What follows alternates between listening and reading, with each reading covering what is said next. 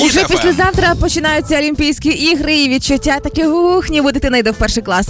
Цього року слідкую за ними як ніколи. Значить, спортсмени вже приїхали в Олімпійське селище в Токіо, а, і декілька фейків вже розвінчали. В першу чергу є відео в сторіс різноманітних спортсменів, які показують, що а, селище виглядає дуже дивно, красивий вигляд з вікна, звісно ж таки, Так. але гіпсокартонові стіни, антисекс ліжка, які там мало не з картону і витримують тільки одну людину, і так далі В смысле, условия вообще некомфортные или как Ну это? такі е, максимально спартанські, не для інтиму. Ось так жалілися Ну, они, спортсмени. они, прям, они прям в бараках живут или Ні нет? бараки, це селище, яке побудували просто. Хорошо, я понял. А гипсокартоновые стены, это прям не зашитый гипсокартон или просто ну, видно, что это коробочка? Видно, що це складалося з частинок. Мгм.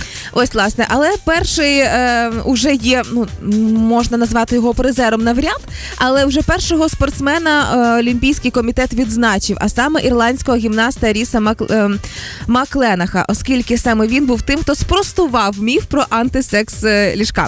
Значить, чому суть? Він зняв відео, як е, стрибає з усіх сил на ліжко, Да. показуючи, що все нормально, ліжко все витримує просто з екологічних матеріалів, з перероблених матеріалів, саме тому полетіли, полетіли ці фейки міфи про те, що там мало не одноразове ліжко. Але разом із тим з'явилося відео, де дуже багато випічки і булочок у їдальнях е, спортсменів. Чи не працює це як диверсія, Даня? Слушай, а может быть это какой-то там цель, цельнозерновой хлеб, знаешь, который не влияет, Ни бездрожжевой, на что? цельнозерновой, да.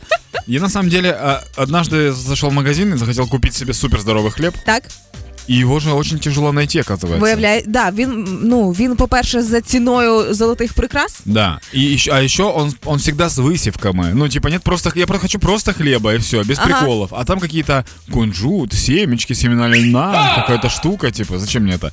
По поводу э, несексуальных кроватей. Да. Во-первых, все спортсмены будут немного раздраженные на соревнованиях. Потому что, ну, сама понимаешь.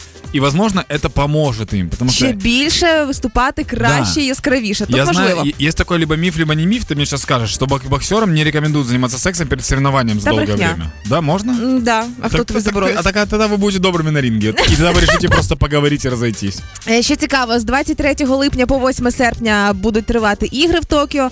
Е, Цього року це найменша кількість спортсменів в історії України, яка делегувалася на участь в змаганнях, але разом із тим ми маємо величезні шанси е, зайти в топ 15 загального заліку. Тобто ми взяли не кількістю, а якістю. Е, Будемо будуть розігрувати 339 комплектів нагород, 11 тисяч спортсменів з'їхалися в Токіо.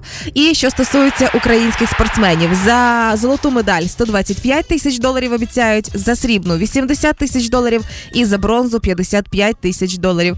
Е, Тому за наших спортсменів хочеться тільки потримати руки, кулаки Да. і повболівати. Я бы чисто уже за бронзу боролся, честно. Ну, в Токио слетал уже, ну, бронзу и все. Японию побачил, да? Да, Супер. это кайф.